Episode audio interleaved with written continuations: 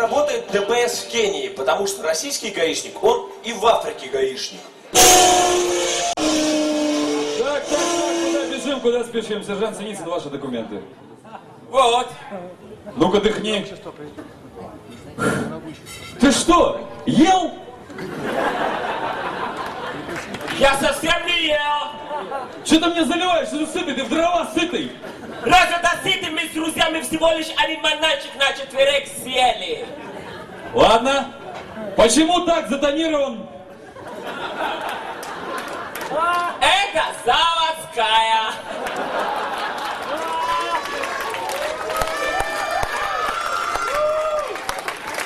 Так что ты меня лечишь? Вот это заводская, вот это ты сам затонировал. Так, снимай кроссовки на штрафстоянку. Ну, товарищ. Финишки слон тебе, товарищ.